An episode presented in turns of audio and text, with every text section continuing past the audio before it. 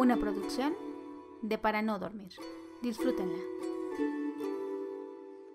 Recuerden que toda historia épica debe tener personajes sólidos, memorables, que sus acciones les definan y tengan coherencia con su discurso. Como autor, buscarás que tu protagonista sea quien se lleve el mayor crédito por sus hazañas, por la evolución que demuestra a lo largo de su camino. Y para que eso suceda, debes tener un excelente villano, uno que sea la contraparte perfecta de tu héroe y que sus actos viles, con las, las trabas y conflictos que le haga enfrentar, obligue indirectamente al protagonista a que evolucione.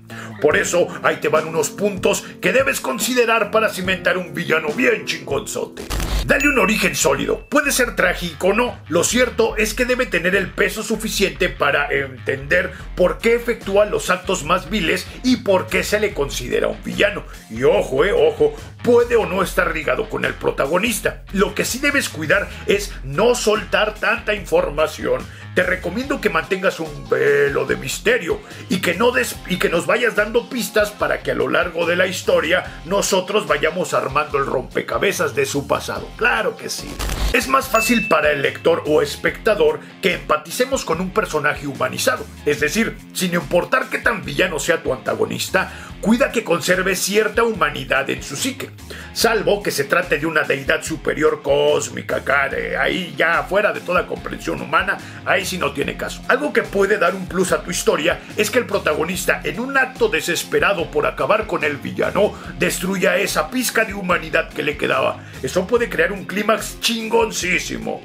Evita a toda costa ser villanos risiblemente malvados, pero sobre todo increíblemente poderosos. Recuerda que en la mayoría de los casos la obligación del héroe es acabar con él y para lograr fregárselo tendrás que recurrir a power-ups descabelladísimos y que harán que el lector diga, ay no mames. Lo mejor es permitir que tu protagonista evolucione y en el enfrentamiento definitivo exclamen, ¡ay no mames! ¿Ya ves la diferencia?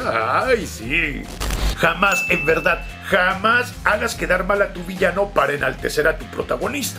Trátalo con respeto, en verdad. Jamás lo ridiculices. Haz que caiga con honores, salvo que tu obra pues, maneje ese tinte de humor y sea la forma en la cual lo vayas llevando. Pero de ahí en fuera, en verdad, jamás, en verdad, sacrifiques la grandeza de un personaje para que el protagonista sobresalga, mucho menos a tu villano. Eso es lo que obliga a que una obra sea aburrida, tediosa, tendenciosa. No, no, no, horrible. De eso, no, evítalo a toda costa.